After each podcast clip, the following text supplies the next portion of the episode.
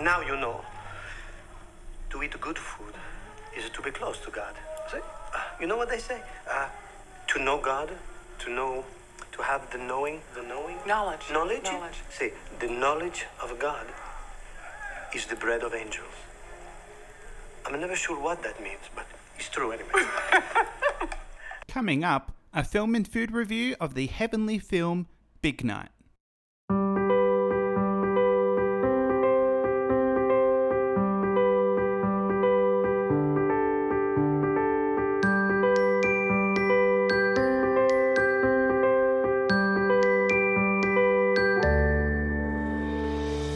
Welcome, everyone, to the Film and Food Podcast. I'm your host, Chris Roberts, and thank you again for joining us for episode 9. This may be the most excited I've been about an episode of our podcast, and you are in for a treat this episode. But before I introduce this episode, I wanted to say a big welcome to the Film and Food Podcast. We celebrate all things culinary and cinematic in film, so if you're a foodie or a cinephile or both, like me, this is the podcast for you. We produce film and food review episodes where we give a comprehensive review of a great foodie film, plus give you a film inspired recipe or two to try at home. We also do quick bite episodes where we catch you up on great film and television from the past and present. There's so much content for you to dive into. Make sure you check out our other episodes and subscribe to us on your favorite podcasting platform. Thank you so much for all of your support. We really appreciate everybody who subscribes and listens and supports our show. Okay, let's dive into talking about this week's episode. This week's episode is what we call a film and food review, and let me quickly explain what that means in case you don't know. We review a film for both its culinary and cinematic quality, and we do this in three different segments. First, we look at the menu, giving an introduction and some initial thoughts.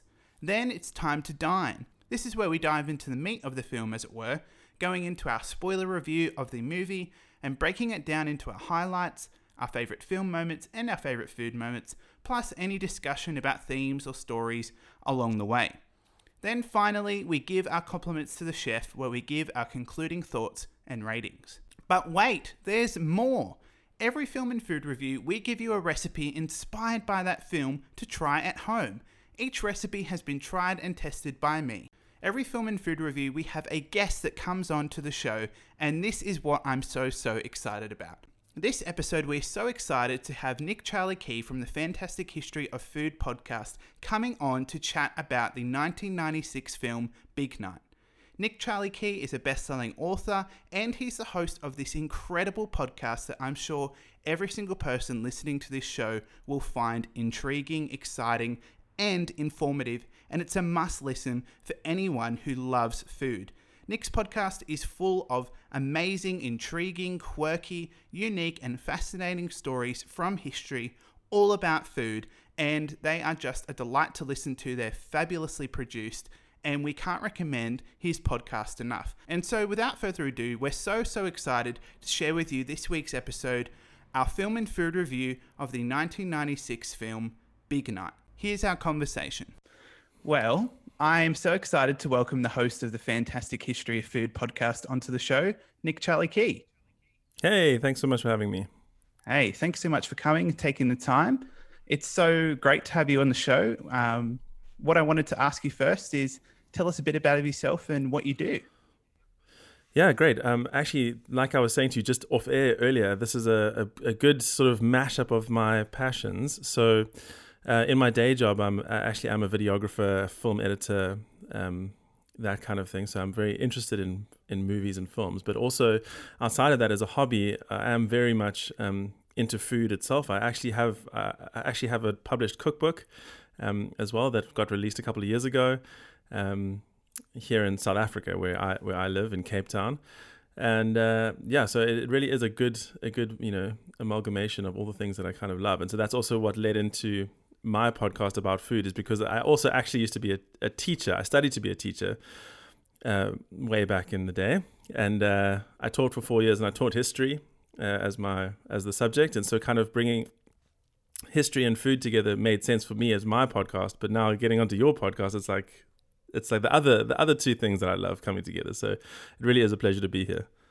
Yeah, that's so cool. Uh, I did ancient history in my schooling growing up, and at 13, I wanted to be an archaeologist. I don't know if that counts as history, but I've always uh, been interested in that. I think that's why I've loved your podcast because you know food and history, and Mm. they're just I feel like they are perfect little bite-sized episodes. You could just squeeze Yeah. them in any time of the day, which you know I actually intentionally had the pun in there. Very good. It's yeah, so it's awesome. I'm so excited to chat movies. Um, Yeah. yeah. So you told me about your show. Um, tell me about your uh, tell me about your interest in movies. I hate being asked Hmm. what my favorite film is, but I'm going to Yeah. ask you, and you can give me more Yeah. than one if you want. But what what's sort of your taste in in movies like? Oh man, uh, so the the problem with this is it always comes ac- like across sounding so snobby. If you go, well, I actually have quite a varied taste in movies, but I think the thing is, grow, you know, growing up, I think, um, I don't know, my so my mom um used to have a friend who owned a video store um when I was a kid. Still, when you used to watch on tapes, so I mean that gives a bit of my age away, but um. I used to we used to kind of just get free movies from from this video store all the time. I used to watch a whole bunch of stuff, but I used to um, be really into musicals as a kid, which is quite a weird thing. But um, I used to love Grease and I used to love Sound of Music. Um, as a kid, I used to rewatch those a lot. But I also used to like really enjoy Beetlejuice as a kid, which I don't know if a kid should be watching that movie specifically, but it's I loved it, especially that where they had that whole Day-O um, singing scene which was amazing. But uh, yeah, as I think uh, you know, as my my tastes matured and and I grew up, I, although not that this is a very mature movie, but i as a as a young teen, I loved Ace Ventura. Uh, that was he was like my hero. But I don't know how much that, those movies are going to hold up now if I had to rewatch. But um, honestly, I think the movie that I've probably rewatched the most and the one that is probably the most quotable um, would have to be Ten Things I Hate About You. Uh, it's it's quite a mainstream favorite, but it's probably a mainstream favorite for a reason. It's just such a good movie. It's so feel good. It's fun. It's got a great cast. Uh, it's amazing.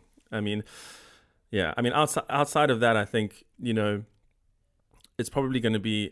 If you had to say director, I'm going to go full hipster and say um, Wes Anderson. I mean, I really do love Wes Anderson, I, I, and so I think when Grand Budapest Hotel came out, um, you know, I was blown away by that movie. It really was one of the best movies I'd seen for a very, very long time when I went to go see it. Yeah, yeah, I love Wes Anderson too. Um, Mm. I haven't really reached back into his like older filmography, but um, the first date that I took my now wife on was to Isle of Dogs when that Oh. came out, which is also a great movie. Has a really great food scene in it too, actually. Yeah, when they do the stop yeah. motion sushi. Um, That is a very good. awesome. Yeah. Is it? Have you got any more? I know you suggested Big Night for this episode, but are there any other food movies? Or Oh, moments? that's yeah. I mean, so the thing is, the thing is, when I when you first invited me to come on, and I was like, oh man, yes, there's so many great food movies, and then I went through your backlog, and I was like, oh, Hundred Foot Journey done, okay, Chef done, you know, all of the big ones, Ratatouille, obviously, but I mean, um, I really would have to say, I think. Um, I listened to the chef episode most recently of your of your podcast, and I think your guest nailed it. I actually can't remember if it was you or him who said it, but my big takeaway from that movie was exactly what you guys pointed out was that thing of um, the, most movies need to have that like depressing drop scene, like something bad happens and they have to resolve it, you know, and, and that movie just it just keeps building. There's no there's no downer in that movie, and you come away going, oh man, that was rad, that was fun, you know. And I think it kind of showed that you don't need to always bum people out, like in a storyline. You can just have a good storyline and have it be fun, and and uh, yeah, I mean, so that I think is probably my favorite. I actually, I don't know if you've been watching Chef Show on on Netflix. Oh, um, I haven't got to Chef's Show yet. We've sort of been late to the party with like Chef's Table and Street Food. Uh, so we've kind of been going through those series, which have been great, but I haven't got yeah, to Chef's Show yet. I, if you if you enjoyed that movie, I really can recommend it. So I mean, it's, it's basically just Favreau and Roy Choi, who was his kind of food coach, um, or his chef coach before he filmed, kind of going through all the the dishes in the movie, just recreating them. Um, you know, it really is, is is very good fun. But I mean, if you haven't, if you if you're looking for other good things to watch on Netflix, food related, I would highly recommend Ugly Delicious. Um, yeah, it's I love that show. So it's all good.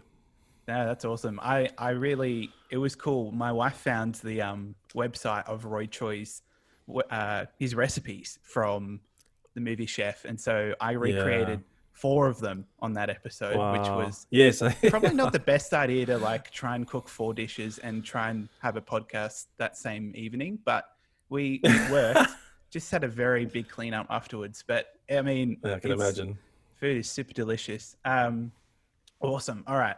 Now, shifting gears to food, do you have a Hmm. favorite food, cuisine, or thing you love to cook often? Or Yeah, so so like uh, so I married my wife is um, half Italian, half Portuguese, right? So she she um has a lot of sort of very Mediterranean flavors with the the pastas and all of you know she's very big into into that. Um, so I mean I really do enjoy Italian food. I mean I don't I don't think there are many people who don't enjoy Italian food, uh, and it's so broad in what you can what you can do with it. But I, I also feel like even if I wasn't married to her, I think most people enjoy Italian food. It's kind of like become a Western staple. So if you if you're kind of pushing a bit, if you're pushing the boat out a bit from from that, I think um, I really had I really did fall in love with Thai Thai food and Thai cuisine. I, I lived overseas for a year um, in South Korea, which was a very interesting experience, and I'll get onto that now. But um, obviously, being so in Asia, so close to a lot of the, the other Southeast Asian countries, there got the opportunity to travel to Thailand and Cambodia, and kind of just really fell in love with the street food there. Um, and uh, I think coming back, have have really sort of endeavored to seek out good Thai restaurants, authentic Thai restaurants here in in Cape Town, and we ha- we are quite a metropolitan city. We have a lot of different cultural cuisines here, so we we're very blessed with that. But um, yeah, there's a there's a few. Uh, I had to learn the phrase because the the one Thai restaurant I went to couldn't speak any English, so I had to learn how to to order what I wanted. And so the the, the dish that I, I really love is called bao mi prik pao gai, which is uh, it's a very simple like um, noodle with peanuts and chicken and and a like a very spicy chili sauce, but um, oh, it's delicious, man. It's it's it's super great. So, but but getting back to Korea, if you will indulge me for a second, um, there really hasn't been a bigger cultural shock in in my life than than moving from um, South Africa to Korea. I mean, I think that I know that you're in in Australia, as far as I know, near Sydney. Um, I feel like we Manly, okay, um, and uh, I feel like you know we all have Western culture. Like we we're very similar in our in our lifestyles. But you move to an Asian country like Korea, and the the food on offer there is just like nothing your palate has ever tasted before.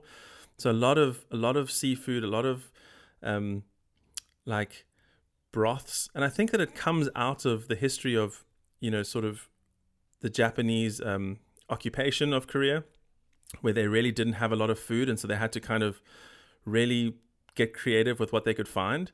And I think that that kind of stuck. And so even though they've kind of come out of that period, um, a lot of it is still cultural. So you get a lot of these like very thin and watery broths that just have sort of bones and seaweed in. And uh, it's interesting. You, you know, it took me about eight months of the year just to get used to what I was eating, and then I ended up leaving. So um, it was unfortunate, but kimchi at least has kind of made it out of out of Korea and come into a bit more mainstream um, consciousness these days. Yeah, no, it sounds sounds delicious. It's so cool to have an experience like that. I've been pretty blessed to like I used to play hockey. So I used to go Mm. I traveled to South Africa to play hockey. I've Hey, traveled yeah, um traveled to uh I've been on some mission trips. I've been to China. Anyway, I Mm. think I really enjoyed um Argentina. Is I've been to play hockey Mm. and I love their culture and cuisine it's very it is very meat based i remember seeing like a vertebrae being laid out like to eat and i was a bit shocked at that um, Yeah. but i think my favorite place i've visited was probably china like again you have the western version of chinese in australia which you know is is yummy but nothing compared to Mm. just fresh the home cooked like food in in china was just so flavorful like it was Yeah. incredible yeah that's amazing. That is amazing. Cool. All right. Well, we should get talking about Big Night. Um, Mm.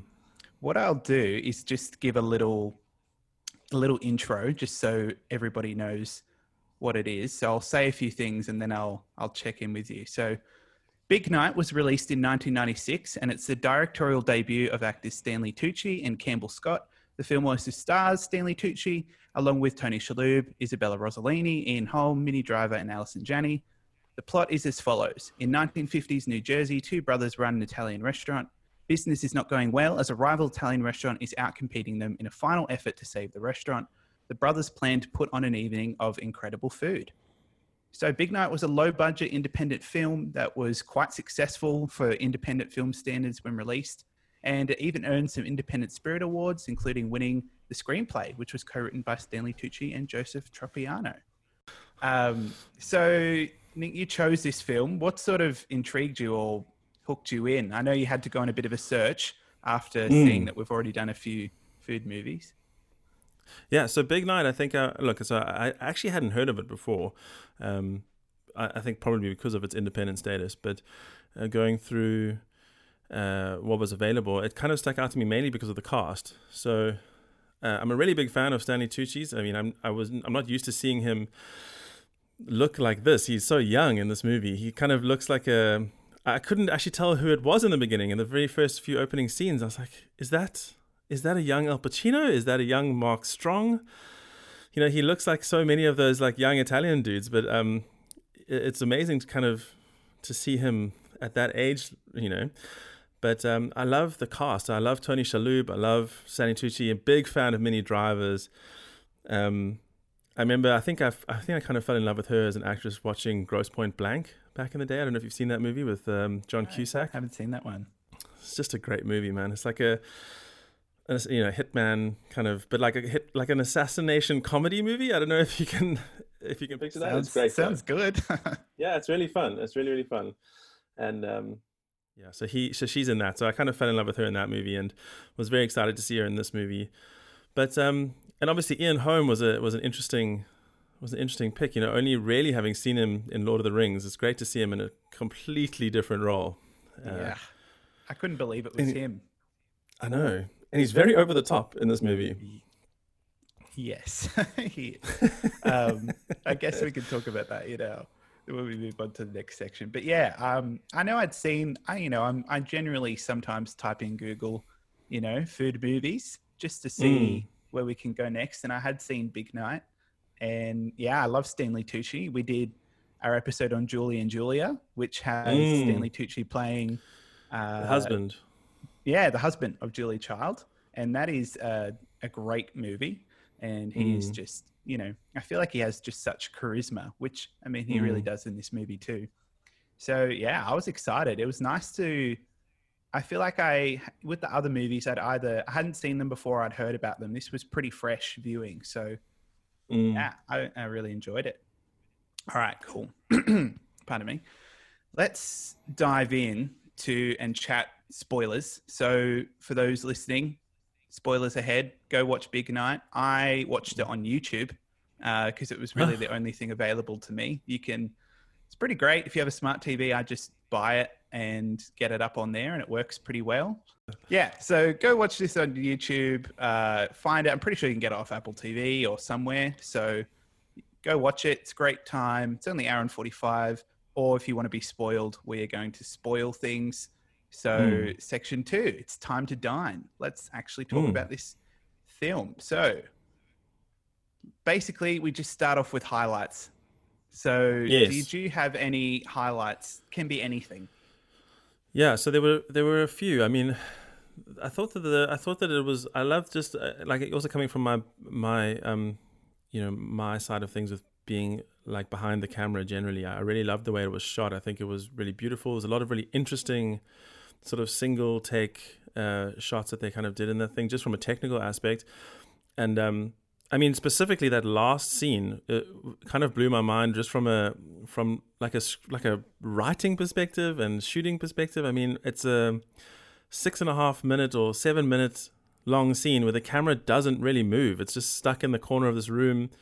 You watch a, you watch uh, you know Tucci's character Secondo kind of come in and you just watch a man make a, an omelet from scratch, just kind of the whole thing and he doesn't really say anything and Marc Anthony's character i think cristiano is just asleep on the table and he gets up and they're just kind of sitting around and you know it is it's such an interesting uh, conceptually to end a movie on. It it it could I think it, you know people could kind of view it as a bit of a downer because nothing happens and it's slow and it's quiet and there's no dialogue. But I mean, I think the whole point is when you're watching a movie like this, you're probably already the type of person. I don't want to sound snobbish, but you're really the type of person that would appreciate the interest factor alone just from that kind of a, a, a shot, you know. And I, what I thought was really powerful at the end of that is you kind of, and I know I'm jumping way ahead in the storyline here, but it, uh, you know, you kind of you kind of coming you kind of coming off this whole conflict between the brothers but there's always been this underlying sort of love between the two of them that is kind of very going to be very difficult to break.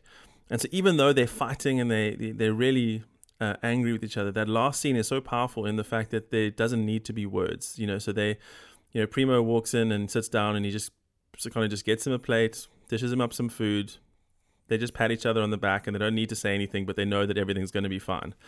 And uh, I just love the the. It was quite powerful in its simplicity. I think. Yeah. Oh yeah. I loved loved the ending. I think I think I'd been watching a few too many sort of feel good movies in that like a, a, lot of the food movies that we watch like often they end in a quite nice resolution. Um, mm. You know, Julia Child sells a cookbook, and uh, the you know in Hundred Foot Journey they start working for each other, and you know, yeah. In this one, like I I guess the brilliance of the ending is that it is so ambiguous in a way, in that like they are bankrupt. Like in a few days, their everything's gone. They've just spent all their money on this huge big night of food and nothing, you know he didn't even show up he wasn't even you know, didn't never was an invite and mm. we're just left knowing that at the end of the day at least they're still brothers and yeah, I really, I think I really like that. I think I was really thinking and dwelling on them, and I think that is the key for me. That was probably the key thing that kept me going through the film is the like chemistry and the performances of Shalhoub and Tucci. Like, yeah, I think they're probably the best, probably the best parts of the movie. Uh, I think yeah. Shalhoub is probably my favorite as yeah. as Primo. Um, I love yeah. Tucci; he's awesome in this movie, but you know, Shalhoub is the passionate character. He knows who he is. He knows that he will always be cooking and, you know, cooking his food. He's not going to compromise on his cuisine. He's not going to compromise on who he is. And he's shy. And I really, I really enjoyed his awkward flirting with Allison Janney's character. um, I think that was hilarious. And I love how he's, you know, looking in the pot to find a reflection so he can do his hair at the end. And yeah, yeah. I think I think you it's just kind of you re- I feel like I was if I didn't know they were kind of high prolific actors, I would genuinely believe that they were brothers. Yeah. Um, and I yeah. think that bond gives you like themes, you know, they they really are the themes of the movie kind of clashing and and so that makes the I think that keeps the movie going and yeah, it was probably probably my favorite thing. Um I have heaps of others, but yeah, yeah. Uh, so I mean, what I what I what I also really liked is you know you kind of um, if we're going to get into sort of the dissecting of the of the themes and stuff, what I thought was great was um, you know you've got the two you got the two brothers who are so rooted in a sort of a similar cultural experience. Obviously, uh, you know Italian roots they come they're very strong, and so they both have a very strong family feel and very strong um, you know cultural ties, but uh, they couldn't really be more different in their outworkings of their personality. So you've got you've got Primo, who's your classic temperamental artist type, who believes in the you know the purity of his work and he doesn't want to compromise.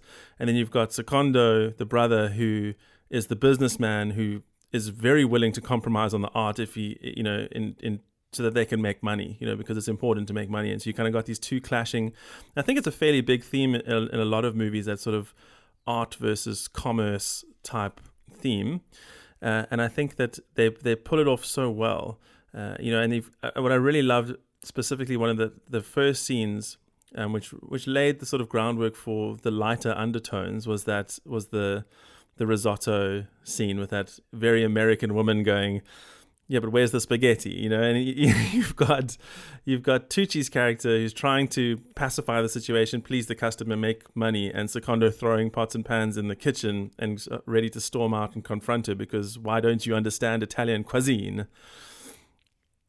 Yeah, I love love that scene. Um, I think I do like. I think the the script is really great in that like it ends on that kind of down, well, what could be seen as a downer, but is a really kind of great thematic ending. But there's so many mm. great moments of humor and that, yeah, that work so well. And yeah, I think it's so great because it that scene happens and you have, you know, you have the oh, we'll just order a side of spaghetti, we'll just order a side of meatballs. Like we will still get what we want, and and you know, Primo refuses to do it, and then we see um we see Secondo go over to Pascal's that night, mm. and what's the first thing he sees on their table is this huge plate of spaghetti and meatballs.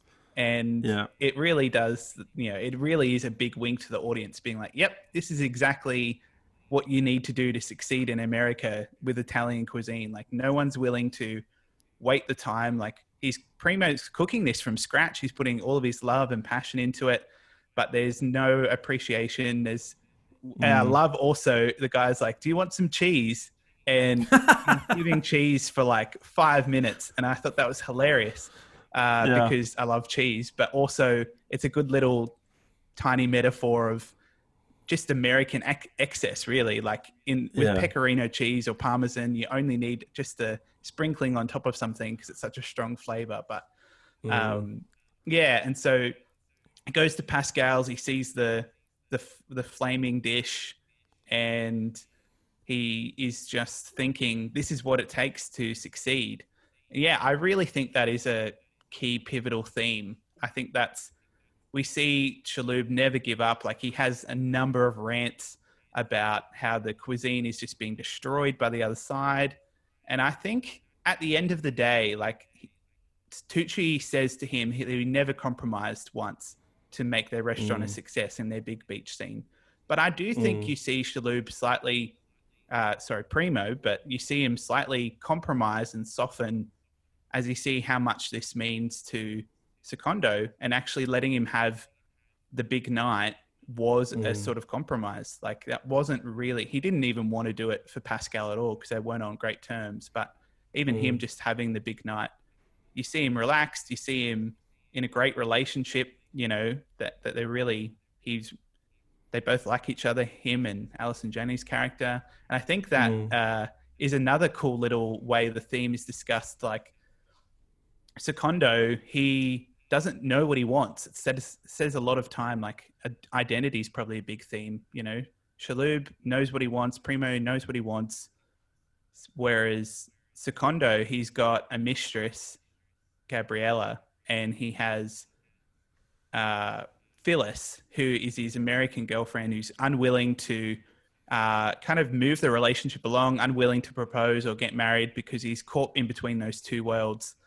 And like mm. everything, he's caught between the world of supporting his brother, whom he obviously loves and defends, versus his dream to become successful, to earn money and to be a part of the American world. I think you see that when he goes to look at the Cadillacs with yeah. um, with that uh, with that shady business dealer, which is hilarious because he gets introduced to the dinner scene, and the first thing he says is, "Oh, do you drive like the other car?"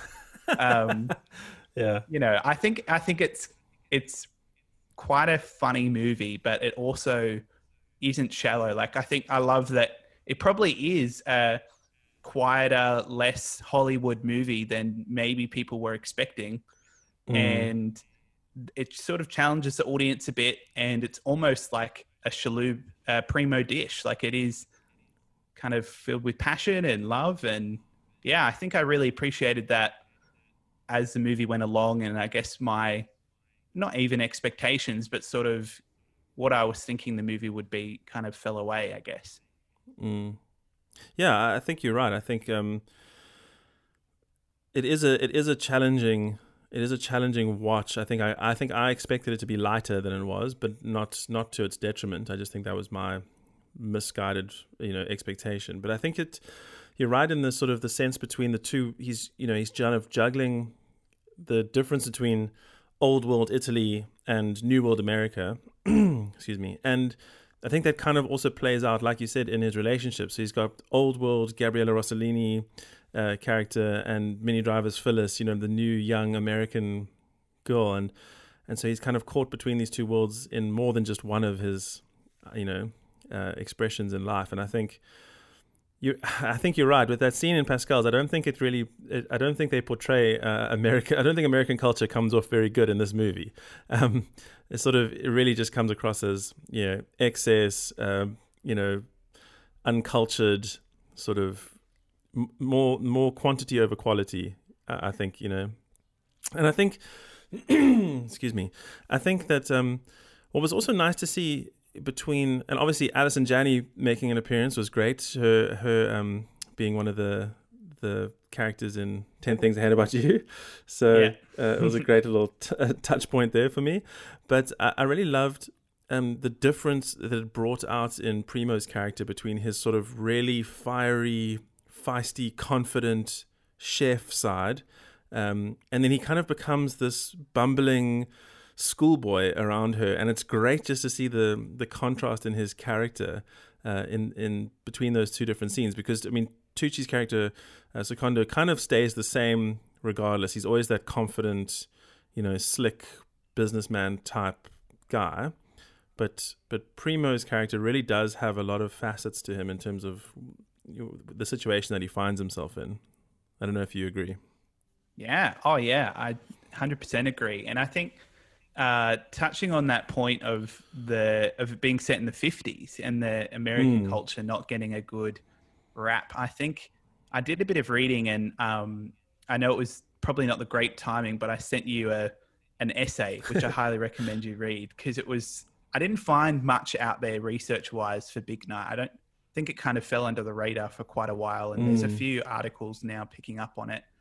But this uh, essay was talking about how in the 50s uh, there was sort of no room in on the table, literally, for any other cuisine other than American cuisine, and that the mm. which I found fascinating that the culinary schools were basically getting a large majority of immigrants through, like maybe fifty percent of their uh, students every year, and that they were being forced to sort of cook American, t- uh, speak English, and you know pledge allegiance to the American way and uh, a bit of a crossover, but like Julia Child's book, the art, you know, mastering the art of French cooking, is kind of attributed to leading to a bit more of the food revolution, I guess, in America, where some more cuisines outside of the Americanized kind of cuisines that we see in the movie start to be introduced. And I think that mm. was pretty fascinating for me to sort of research and find out because they really are like it. America, just to be honest, it really just does not put a great light on America because mm. it is often touted uh, as a place where people who, you know, and I think Secondo says this himself that if you work hard, like America is a place where you're meant to succeed and where dreams can come true and it's the American dream. And he works hard and so does Primo. They work really hard, they produce really good stuff, and it doesn't work out for them. And I think I found that a pretty fascinating aspect of the movie uh, to as a message was often you mm. get these movies uh, where the main conflict is resolved by the end. You know, they have to overcome pretentiousness or prejudice or something where one cuisine or one type of food or people is not viewed the same as the other. And I guess th- that isn't really conquest. Like uh, con- you know, conquest. I don't even know if that's a word, but that's not even you know that's not even really dealt with. Like that, yeah, kind of gulf between yeah art and commerce. I guess like succeeding, like that. To they would have had to compromise their their food and their cuisine to actually get through, and so I guess that's a really interesting thought that the filmmakers have made is going, what do a pair of immigrant brothers do when they've mm. tried their best, uh, as best as they possibly can, to maintain their own culture as an immigrant in America. Um, the essay mentioned like that is one of the last things that people will keep like hold on to as they move Mm. into a new place.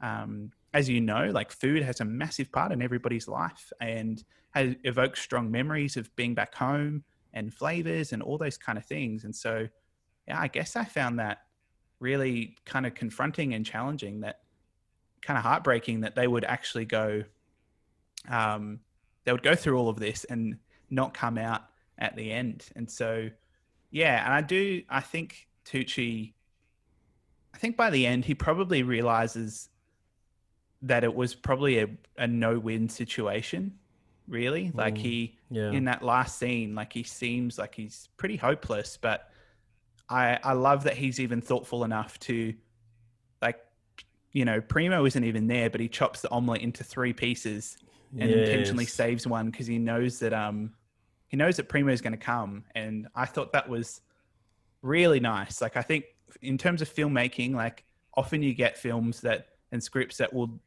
really, really hit you on the nose with it, but I think. I think maybe the script will fall into it sometimes in this movie, a couple of times maybe, but and maybe Mm. one performance in home, but um, but I think I do think like that ending is what filmmaking, you know, what film is about. Like having those Mm. performances and the thing all portrayed visually in that one shot was really nice. And Mm. I think that reminds me of the the ocean in this movie. I kind of picked up on it after, but the first scene is uh, Marc Anthony's character. What uh, I can't remember his name. Cristiano. Cristiano, that's right. Should remember that. Um, he was coming back from the ocean, having a little break, and he comes back to the restaurant, and it seems like again Shalhoub and Tucci in a bit of a tiff, and it's the night, and it's kind of a place of peace and almost a place of cleansing, because that final the final act is Minnie Driver going for a swim when she's found out that she's being cheated on, and she's Mm. just absolutely devastated because everything's sort of fallen apart for her and she goes for a swim and basically washes herself of the men in her life really and then that's the final kind of confrontation too between primo and secondo where they Mm. finally are able to realize that america is well being in america is eating them up and tearing them apart and yeah it's pretty pretty cool metaphor I found, or kind Yeah. of visual part of the movie. Um, Yeah. yeah, Yeah, I think that it, it's um, you know, you kind of get to that point at the end of the movie where those themes of of you know authenticity versus compromise kind of come through really strongly again. The, the- you know the the the difference in authenticity and compromise kind of come back in with the with the choices that they're left with after you know this big night, and they they now go well uh, if we want to stay in America, we're going to have to go work for Pascal and compromise on our quality and compromise on our belief system, and we don't even like this guy now. Um, you know, or we go back to Rome and we go work in our uncle's restaurant there, and you know, stay true to who we are, but but lose out on this this sort of dream that we both had of what life could be like. You know, and so I think it's it's an interesting position that they get to. That, that like you say, they leave it up to the audience to kind of imagine where it can go from there because there's no resolution. But I do feel like we kind of know they're not going to go work for Pascal after Tucci has that that or uh, Secondo has that confrontation with him when they find out that you know this big man that he promised Louis Prima isn't actually going to arrive at all, and so um, and oh, that really bummed me out actually because I think that you know you kind of even in these films you kind of you you you you condition to root for the good guys that things are going to go right for them, and so when it doesn't, I was so bummed. I just wanted to like. It's like, why did you do this to them, man? And you obviously know he's he's very selfish. He's a selfish man. He's he's larger than life, and he only really seems to care about himself. And I'm talking about Pascal here. Um, yeah, and I, I mean, on top of that, if you're talking about things that bum me out, I was so bummed that he chose. Uh, well, not that he specifically chose, but kind of ruined things with Minnie Driver. Uh, you know, to, for Gabriella Rossellini. I'm just like, I don't know if it's just I have a personal crush on Minnie Driver. I don't know, but I was like, why make the better choice? Oh. yeah, oh yeah. I was so I was definitely rooting for him and Minnie Driver to go the distance. I was also a bit Mm. like Minnie. You know, he's too good. f- He's no, you're too good for him. Like Yeah, really, yeah. like you've helped. You helped in the kitchen. Like we've always sort of been there to support him, and they did seem like they had good chemistry. So yeah, I was I was bummed about that. I will say. Yeah. Um, yeah, and I guess I was rooting for them, and you. It is like it is just classic because you get that big moment, the big night, which is such a fun thirty-minute scene. Like, yeah, obviously, probably the best scene in the movie, and you're going, "Wow, this." This is actually like, in a weird way, art and commerce sort of have come together in that they, Yeah. I reckon they did sort of make a compromise. Shalhoub was like, I don't really want to do it for this guy, but I'm willing to. And Tucci was like, Well, you can cook the best food that you can, all the recipes.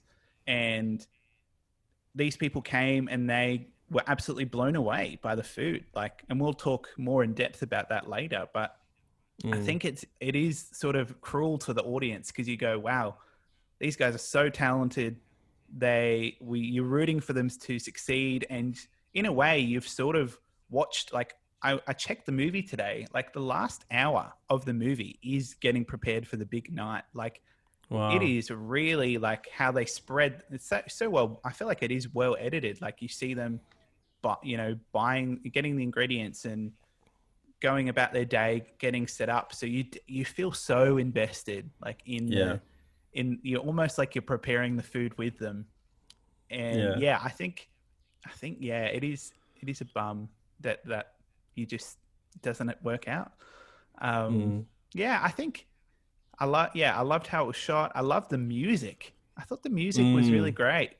Like It was Uh, very, think- very good. I think they they used either you know they used some songs like had a soundtrack in there, but also some original music, which was either this kind of plucky guitar or almost like these or these like bongo drums or some. Mm. I'm I'm not amazing at instruments, but I love music in movies, so I don't Yeah. really know how to describe it. But I just found it sort of had this nice sort of energy to it that sort of kept you going through the movie, which I really liked. Yeah, and I think it was a it was a good like offset sort of juxtaposition to some of the more like serious undertones that were going on. You you've kind of got this happy, upbeat sort of Italian village music that's kind of playing over that, you know. And I think that that it kind of helps to it kind of helps to lighten the mood in some instances, but also to reinforce the mood in other ones. But um, it was great. And I, one of the other scenes that I re- well, it was actually so interesting because I was watching with a friend of mine who is also very into film and into food, and so we we kind of watched together. And his comment in the very first scene when they kind of go into the kitchen just before the risotto scene is that uh, it felt from the from the lighting and the framing, um, it felt like I was watching an episode of Fawlty Towers. I don't know if Yeah. you how it, just felt. I mean, it didn't it didn't continue through the rest of the movie, but in that beginning scene, it felt, and even the the sort of levity of the moment, the lightness when the, with the with that whole when the risotto argument happens, it felt very much like in the kitchen. And I, maybe it's maybe it's also because Shalhoub with his big moustache has a, a look of Manuel about him.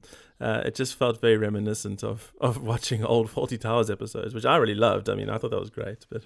Yeah, yeah, yeah. I think they really lean into their comedy chops. Like they're it's so hard to do good comedy well. Mm. I think a lot of people kind of see I love like I love comedy. Um Mm. and been binge watching uh, like my you know the last 5 years a lot of good comedy stuff and I think it often gets sort of underrated like oh he's just a comedic actor or they're just a comedic actor and wow they can do something Mm. dramatic it's like no you have to nail comedy like you have to be able to make these situations funny and not seem over the top or not sort of underdo it and Yeah. i think yeah i think that the chemistry is so good like when he just opens the door and he's like you you tell the customer Like, tell the customer you know tell the customer Yeah. you tell him and he's like no they're a philistine Yeah. i'm not going to tell him and so you know we we don't know yet but he's actually really shy like there's no way that he's going to go out and tell that Yeah. customer no but But it's also amazing how in that moment you kind of the that it's like unintentional prop comedy that that swing door was, was such a comedic you know like how how can you know it's interesting to think how you can make a door funny but just the action of it swinging open into them and close and back open onto them, and they, you know, oh, I thought it was great. It's those little moments that are so genius. Oh yeah, yeah. Another good one, which I was a little bit taken aback by, is when he's talking to Pascal and he's got the light right in front of his eyes. Exactly. Yes. Oh, I could. I was like, "What are you doing here?" And I kind of got it. I was like, "Okay, it's a bit of a metaphor because when he knocks it down, then the light is covering uh, Secondo's eyes. So it's almost like Secondo's going in. He's trying to convince Pascal to come over, and then Pascal's like, "No, smash the light down." And now Secondo is almost being pulled along and conned and I thought that was cool. I took me a while. I was like, that's a choice. That is a directorial yeah, yeah, yeah, choice. But I did find that you know, even when he smashes the light down, it was kind of a wink at the audience, being like, ah, okay, we understand that you are like, what is going on? Does your you know videographer, cinematographer know what is happening in the frame? like, there's this big light in the way. But um, yeah, I think this movie is funnier than it has every right to be, and yeah. it's a lot of a good, you know good comedies, like good writing, but also good physical comedy too. I'm a big mm. fan of. Like I love yeah, Arrested, I love Arrested Development. If you've yes. seen that show, and that is like love the it. peak of writing and physical comedy. Like they're so good at it. Anyway, what yeah. are you going to say? No, I was going to say that, that, that exactly on that point of physical comedy, but there's always that fine line between when, when physical comedy becomes slapstick, you know, and it, it definitely wasn't close to being slapstick. It was just really good, uh, yeah, really good physical comedy. And I, and I think that that light scene was so interesting just from, um, yeah, because obviously you go like that has, there's no ways they could miss this. It's blocking a dude's face. Like there's no ways they can miss that. But it was interesting because it was such a, it was such a, um, oh, I don't know how to describe it. Like it's such a bold choice of metaphor or visual metaphor that they're using in that scene that doesn't really get repeated anywhere else. There's nothing that's sort of as, excuse the pun, in your face uh, as that scene. So I think it makes it stand out a bit more, you know, in in contrast to the other sort of physical humor that that comes through in the movie. Yeah, hundred um, percent. Cool. If there's if you have any other things to mention, just bring them up. But I thought let's talk about food. yeah, please. Let's talk about our favorite food moments. Uh, obviously, we've kind of got to all of the scenes. I'm going to mention a little one first, and we can get to the big night dinner scene later. But I really mm. loved when they're getting. It looks like Basil from the market guy, and yeah, just I just I love market scenes in food movies. I don't know why, but I just know that when you're going to buy or get ingredients for something, that's one of the great things about cooking. Like you are looking for the best ingredients and you're getting excited. I don't understand people who don't like grocery shopping. Like I love going food shopping. Like it's the best. Yeah, me too. So, me too. Uh, and I love basil. Like basil is probably in my top three herbs, maybe my number one herb ever. Mm.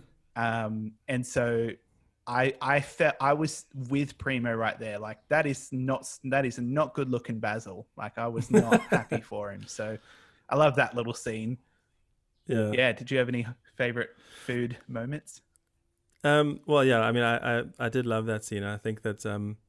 I know that, uh, yeah, like you're saying with the basil, it's definitely a favorite of mine, and specifically, obviously, because of Italian cooking and my wife, and we use it. We use it a lot. So we kind of grow. We grow a bunch of basil here. It's very temperamental, um, when I try to grow it, it's not always successful, but it's good. But uh, and it's also, I mean, it's also good in a little gin and tonic. You know, a little sprig of of uh, of basil. It's always it always adds a little mm. bit of mm. flavor there. But um, I think that I think that I mean we've we've spoken about the risotto scene and and then later on I think what I really enjoyed was that they did that sort of tricolor like Italian flag dish of of the different flavors of risotto, which for me um I mean, I do enjoy a good risotto, but I would I would just in that scene I was going, oh, I just want to taste those. Uh, what do they taste like? I'm just so in, I'm so intrigued. But I know that um, that to make risotto, man, it's tough to get it right. And I know I don't know. Uh, obviously, you in um, Australia, one of we we get all of the Australian MasterChef that comes across here, and so we watch all of that and.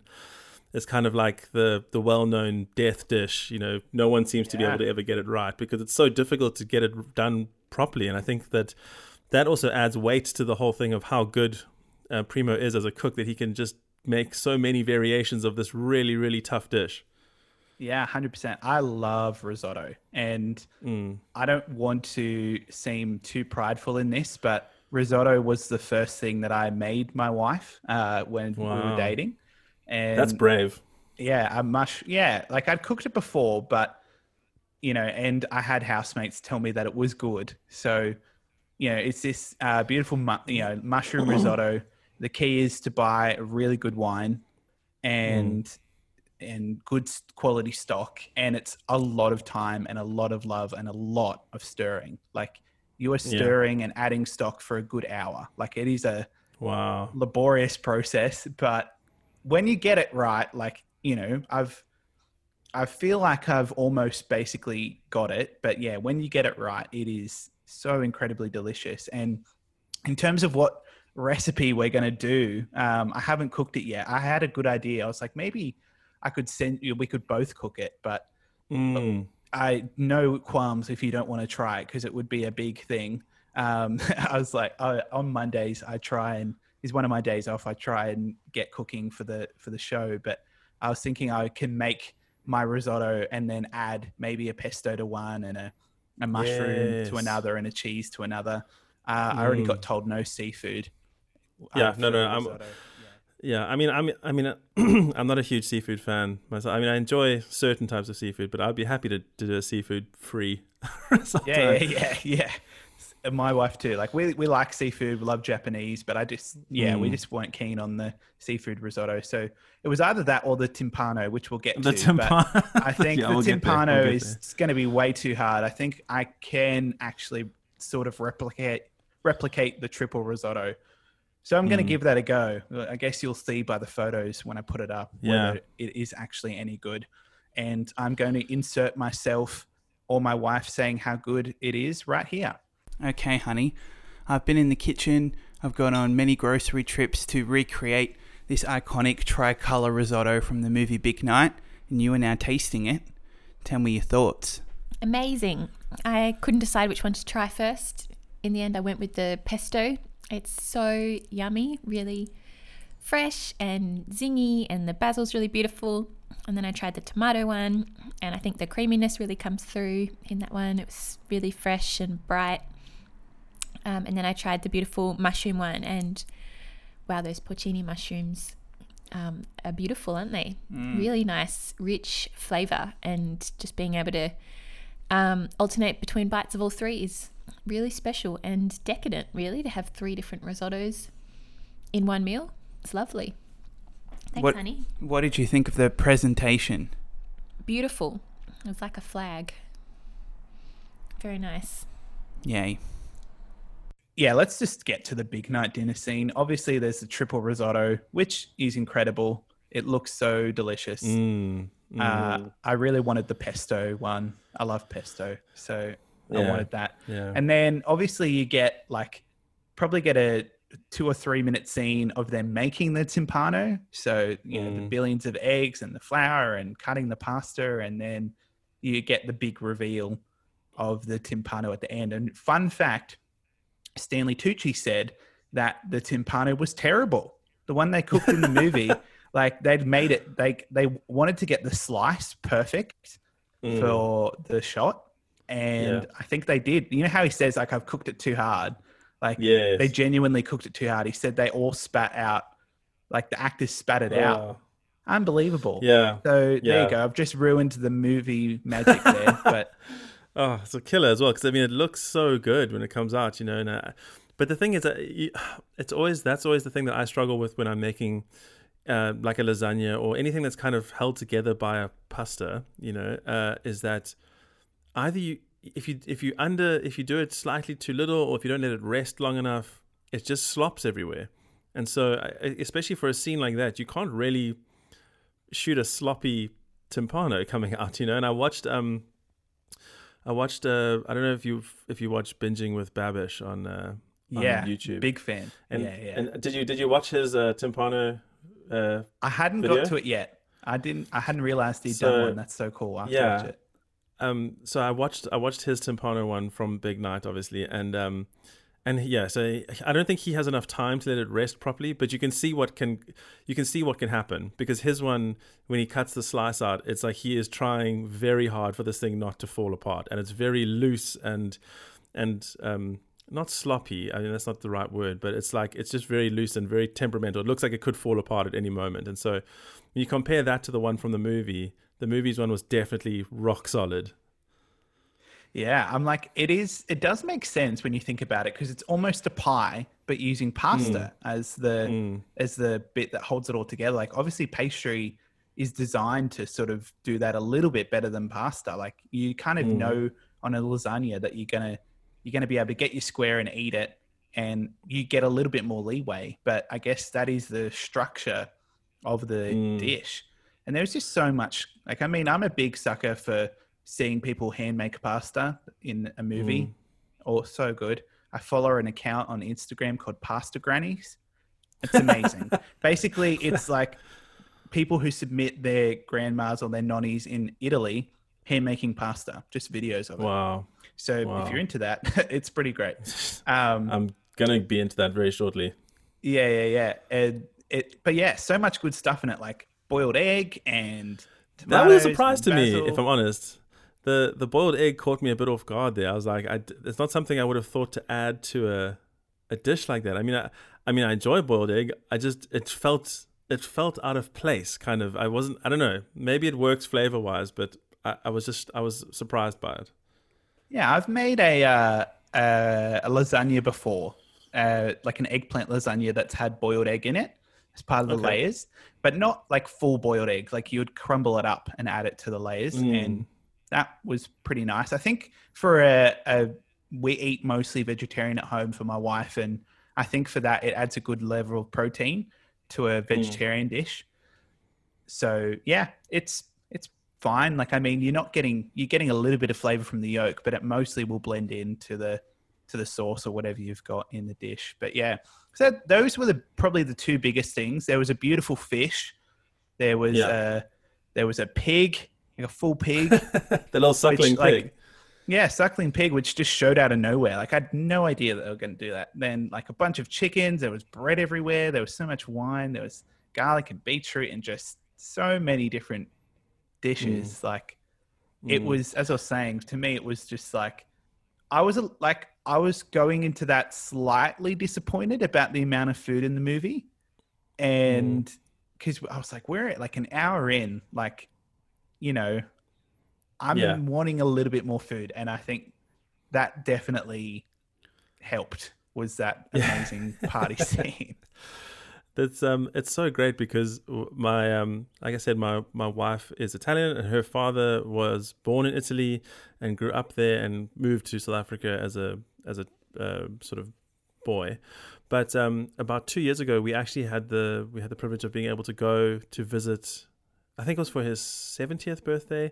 We kind of, he took the whole family because she's one of um, four siblings, um, and all of them are either married or in long term relationships. And so there was eight of us as kids, and the two of them, we all, they took us all to Italy to go and see his village where he grew up.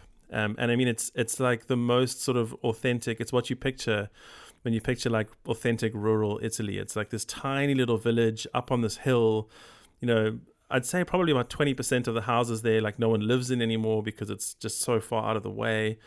Um, and they took us up into the, the, the one day one of his friends, this guy called Giuseppe, could speak no English, took us um, all in this big bus and he, he kind of drove us up into the mountains to this restaurant up on this hill in the middle of nowhere. So it's, you know, I think we it was a massive restaurant. It was so weird because it was the middle of summer, massive restaurant we were a big table of you know 10 or 12 because we had some some add-ons.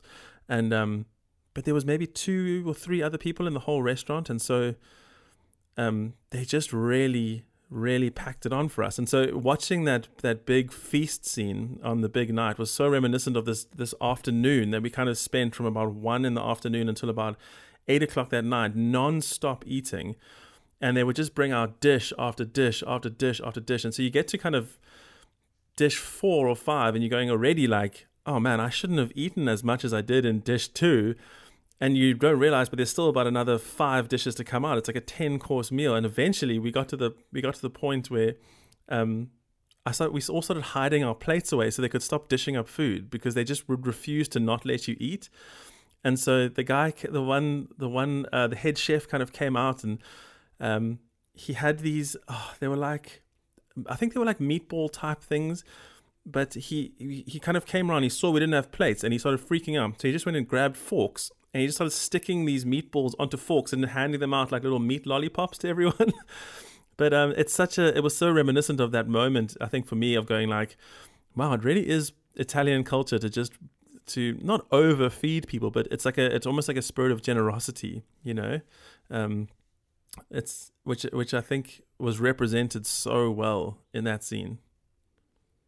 Yeah, yeah, it's it is more than just the food. Like they they're dancing and they're like you know having conversations, and I really liked like they're playing the ring game at the end, um, yeah. which I thought was pretty funny. And yeah, that's right. I think it really does capture that part of the culture and the cuisine is the generosity. Like I think that is their food is obviously incredible, but I think a big part of why it's such a beloved cuisine is that there's a lot of love and passion and generosity that comes with it. Mm. Um, there's a big, you know, there's a big difference between being served excellent food in a sort of new aged brick wall, a kind of cold grey restaurant with kind of gastronomical chefs yeah. doing new experiments. I don't know if you're into that, but compared to like the warm hospitality and generosity of eating food anywhere, but especially, yeah, like yeah. that sounds like a dream being in an Italian village and served course yeah. after course. Yeah, no, I mean it, it's that you're right. You're so right, and I think it is. I'm so. I mean, I I can appreciate. I think I you know like you. I think I could probably appreciate good gastronomic food if it's you know. But I think that my natural bend is is is I, I love leaning into the sort of the passion and the generosity of that sort of that sort of food more. Do you know what I mean? Like I, I, I think that if you look at French cuisine, I think people generally the well, maybe it's just because it's the classic, you know, all the cooking schools kind of do French, but uh, you know, French cuisine is always is always held up as being really really good. But you don't really ever see people get oh man, I've got a I've just got a craving for some French food. Do you know what I mean?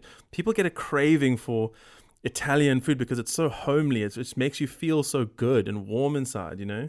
So I think there's something to be said for not necessarily quality over quantity. I think it's it's it's not that that's the differentiator. I think it's kind of it's passion and love and generosity more than quantity if that makes sense. Yeah, and and yeah, it's interesting cuz would you call like Primo pretentious for sticking to his cuisine. Like, I don't think so. Like, I wouldn't use that word to describe his character. But in no. other movies, like in The Hundred Foot Journey, the French restaurant is particularly described as being pretentious and seeing themselves yeah. better. And, you know, it's not every French cuisine, it's not every French chef. It is probably a common mm-hmm. stereotype. But um, I do think that this movie highlights just how much that it's just everybody's welcome. I love that. Like everybody gets invited, no matter who you are. Like the guy who sells the car him, salesman. yeah, the car salesman. The guy who sells him the bad basil is there. I'm pretty sure. Um, yeah.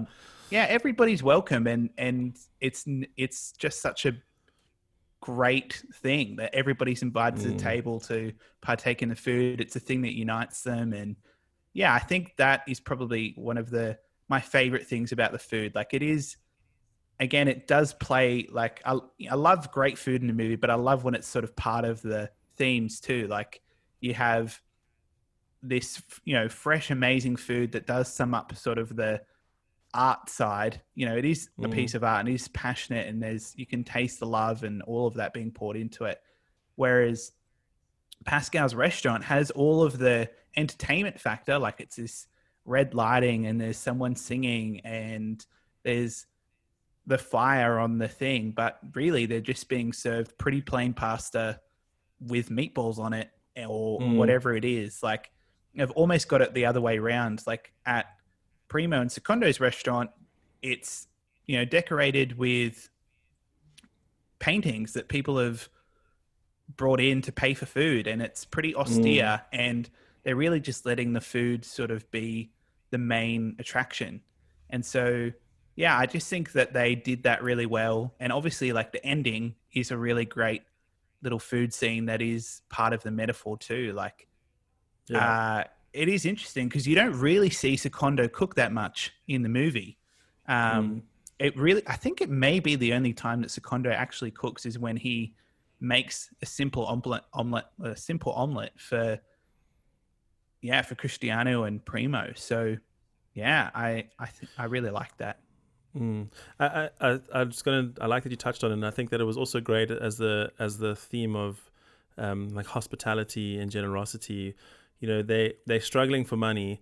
They are about to go bankrupt, but they'll still let their friend come in and, and eat for free, essentially, but and just pay them with these paintings that Primo seems to really like. Secondo could take or leave. You know, he doesn't really seem that passionate about the artwork but he's even invited to the the big night feast as well, which I thought was quite a nice little touch. And you know, and I definitely think I'm I definitely think I'm diving too deep into um, looking into you know themes and things. But uh, if you look at the difference between Pascal's restaurant, it looks upbeat and fun, and everyone's having a good time. But it's still everyone at their individual tables is is having a good time at the individual tables. If you look at the big night, it's like everyone who's in the restaurant is together. It's one big family table. No one there necessarily knows each other. They could have very easily have, have had that big night, but have had everyone at separate tables. But they, you know, they chose to kind of make it a big family meal. Everyone kind of together. The dancing all happens together. You're making new friends while you're eating, and I really love that that juxtaposition between the two between the two sort of experiences of the same cuisine. Yeah. Oh, 100%. Uh, and there's no such thing as going too deep. I love it. Um, Got to analyze analyze everything. Mm. All right. Well, um, in terms of anything else that you want to mention, we can talk about it. Otherwise, we can move to our final section and give our sort of final thoughts and ratings if you want to do that. Yeah, let's go for it. Yep. All right. I call it compliments to the chef because Mm. it's what you do at the end. So this is, in terms of our ratings, we do like, you know, I have a love hate relationship with ratings. Sometimes we'll be like, films don't need to be rated. You know, they are what Mm. they are, which I do agree with, but also they're kind of fun. And really, at the Mm. end of the day, it's just a fun thing to do. And I, we don't really need to put that much weight in it, but it's fun. So, Yeah. A film rating, basically what you'd give the movie a score out of 10 for the quality of the movie, how engaged you were, blah, blah, blah, emotions. And then a food rating, which is quality of food, quantity of food, how, how vital is it to the movie, all that kind of thing. So Mm. I can start if you want with a film Yeah, rating. go for it. Yeah. Go for it. All right. Well, I thought about it. I think when I left the movie, I was going to give it a lower rating than I'm going to give it now. And in terms of flaws, like we didn't really chat about flaws. I do think, I don't know, I do think Ian Holm maybe just does it almost a bit too much at some points. Like I find him very enjoyable, but he pushes it a bit far. And I do think the script maybe flirts with being a bit too over the top at some points. So I, I'm kind of going to settle on an eight out of 10 for the movie. I think it's very well produced. I really like the music. I really like its sort of measured pace. Like it doesn't really strive to be this quick edited fly through thing with lots of crazy over the top scenes. Like it's a Mhm. beautiful character study that you kind of move along with and kind of feel. And yeah, so I'm going to go with an eight. What about you? Um, oh man, I just thought of this now, and it's it's so lame and cheesy, but I don't care. I'm gonna lean into it. Um, so I I think I completely agree with you about um, about coming out of that movie. I think I probably would have scored it lower than now. Almost a week later, being able to kind of like let it sort of sink in. And so here's my here's my um, cheesy dumb analogy. It's like a it's like a timpano. You know, you've got to let it rest for a while. You just got to let it rest for a while, and it's going to be. No, do it. It's, it's good. um, you know what I mean? And so, like, I think you come out, and if you if you judge it too too quickly, I think you're right. I probably would have given it about a 6.5, 7 ish. Um, and I, and not because it's a bad movie. Really, it's not. I think I think maybe it's also it's it's so much of so much of life's experiences are also about what's happening in life in and around that experience and so you know like um the unfortunate truth is that we have like a, a one and a half year old son who is going through some really bad sleeping at the moment and so like just generally watching this late at night um really being you know like just feeling not super on my best game but the more that i kind of have have reminisced about it and and watched uh, you know some other things around it i think it and even just chatting to you now about it, I think we, you pull out all these kind of themes and you pull out all the, the, the great parts of it. it. Makes you go, there's a lot there that I think I didn't I internalized, but not necessarily consciously during the moment. And so you kind of come out of it, and and I would say, yeah, I mean, I, I think like you say, there's a reason why it got such crazy good ratings. If you look at if you look at um, any sort of online rating, I think got a 96% on Rotten Tomatoes. I mean, that's there's not many movies that get that score that high, and there's a reason for that. And I think I think that it's a good it's a good cultural study the like the the juxtaposition of American culture versus authentic Italian culture. It's a good character study between the brothers and between um, you know old world, new world, especially where it's set. I think was quite a pivotal time in America as well for where people were going. And so, if you if you give Tucci his due as a director, writer, actor uh, for this sort of I don't know if he actually wrote it. I just said that. I don't know if he did. He did. He but, did. Um, he co-wrote it with someone. He? Yeah. Okay, so I mean, he was he was integrally involved in the sort of whole process, and I think yeah, I think you've got to actually go. No, like congratulations, well done. You you pulled off an amazing thing.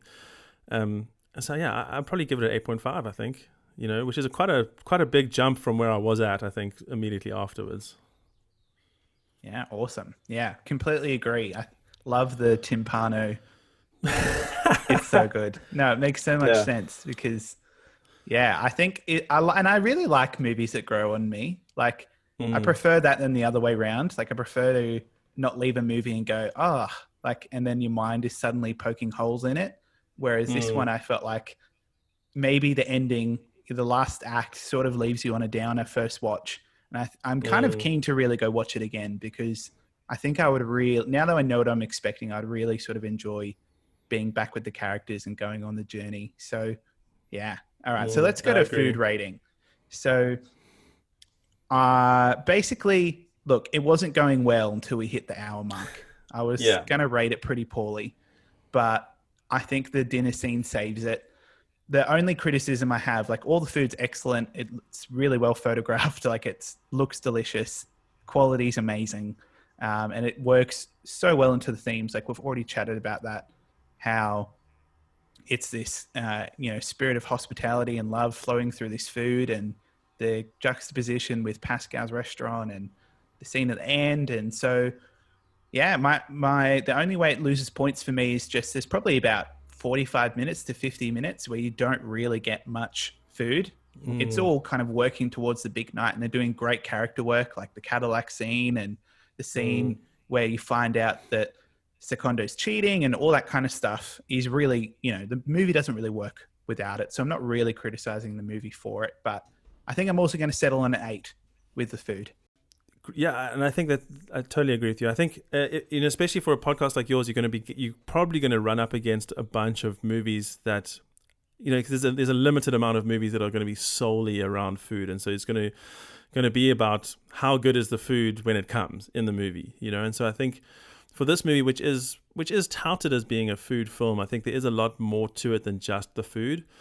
Um, and so I think if you if you go okay for when the food arrives, how is it? You know, do, how much do they show you of it? Because I think what I really appreciated was was being able to see the the preparation scenes. I really enjoy those sorts of things, and so getting a look into the kitchen at the preparation, at um, at the end product, at how people interact with the food, their enjoyment of it, how that food influences the people and the the scenes.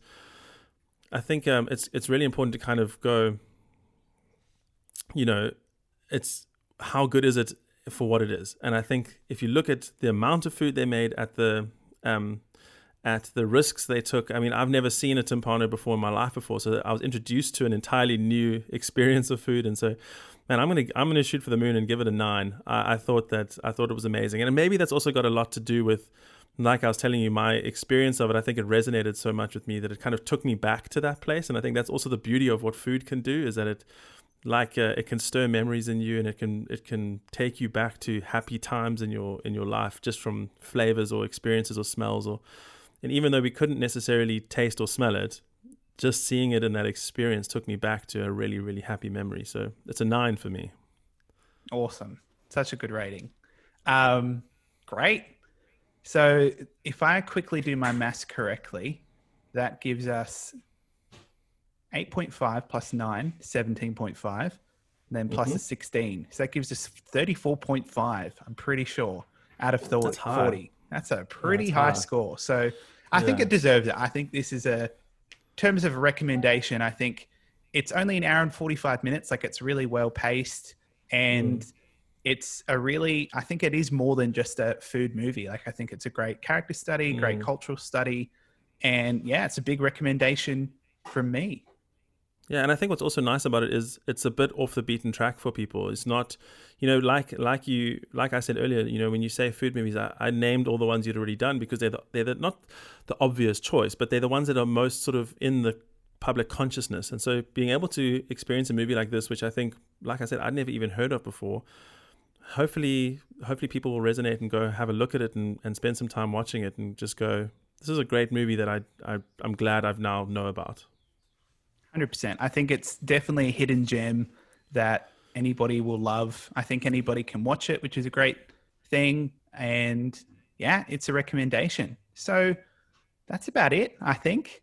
Um, Great. before we before we wrap things up, where can my listeners, probably less listeners than you, but where can my listeners go and find your podcast or your work? How can they find you on the internet? Um, yeah, so for my podcast, The Fantastic History of Food is pretty much available on all of the major platforms. Um, I have a website at foodhistorypodcast.com. I'm also on Twitter at foodhistorypod, uh, on Facebook as well, and on Instagram, but I don't really do Instagram as much as I do Twitter and uh, Facebook.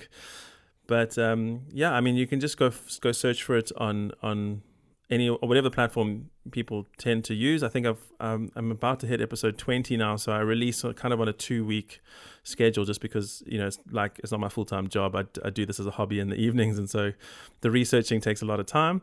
So um, there's a lot of stuff there that you can kind of listen to, and uh, I just try to take for people who don't know it. I, I just try to find interesting stories uh, from history that somehow involve food, and so it's not it's not necessarily a food history podcast like in, you know what is the history of this cuisine or what is the history of this ingredient. It's more like not uh, Hitler during World War II once had a plan to try and monopolize the margarine market and he did that by potentially trying to go and corral a whole bunch of whales down in Antarctica. So it's crazy weird stories from history that people maybe have never heard about that somehow involve food. And so that's just a little brief overview. So good. I think that's it's, it's such a cool podcast. Like honestly, what really do you want more from a podcast? Like you can read history in a book. Like this is the perfect medium, I think, for those crazy, unique stories. So yeah, I've really enjoyed listening, and Thank you. I really recommend to my audience to go and find your show. thank you I appreciate that No worries. Well, thank you again for coming and Mm. chatting with me. I think it was such a fun conversation. And yeah what a treat Yeah. Look, we'll see how we go, but you're always welcome back if we if we find Oh. another movie or something we want I'm to so, do. glad, I'm so glad you said that because, uh, hey, look, I don't want to monopolize your time, but down the line, I'd love to come back and, and do some more yeah, yeah, yeah. cool stuff with you. That'd be awesome. Yeah, this is not a full time job for me either. So on that sort of two weekly sort of basis, roughly as well. But Mm, I think yeah, I'd love to have you back. So great, man. Let's well, thank you. Thanks for the something later. opportunity. Well, that about does it for this week's episode, a film and food review of Big Night. Thank you again to Nick Charlie Key from the Fantastic History of Food podcast for coming on the show. It was such a great conversation, so thank you again, Nick, for coming on.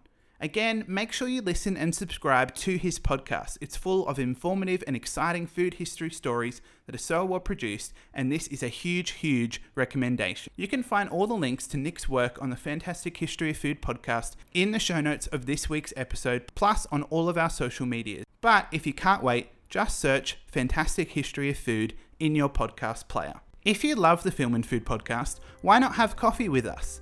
Ko-fi is a website that allows fans to donate the price of a coffee to their favourite artists. The Film and Food podcast will always be a labour of love that will be free to everybody who wants to listen to us. But if you would like to support our show and help us in the expenses and keeping this show on the air, then you can donate the price of a coffee to us on our Ko-fi page. The link to that is in the show notes of this week's episode, plus on our social medias. Thank you to all who have generously donated and for supporting the show. If you enjoy this podcast, can I ask you a favour? Can you give this a five star rating and review on your podcast platform of choice, preferably Apple Podcasts? We are still a brand new show that are hoping to get into the ears of as many people as possible. And so, by you leaving a five star rating and review on Apple Podcasts, we go up the rankings and get into the ears of people who need to hear our show. Thank you again to Archie Beth, Nonna Eats, and Real Reviews Film for your five star reviews and ratings. And be sure to subscribe to our podcast wherever you listen.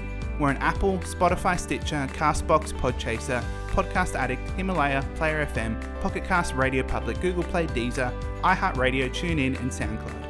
Basically, wherever you find podcasts, we will be there waiting for you. Make sure you email us. The address is fans at filmandfoodpodcast.com. That's fans at filmandfoodpodcast.com. And join us on social media Facebook, Twitter, and Instagram, all at Film and Food Podcast. Let us know how you went with the recipe. What did you think of Big Night? Give us feedback, suggest a movie to review. The most important thing is to join the conversation.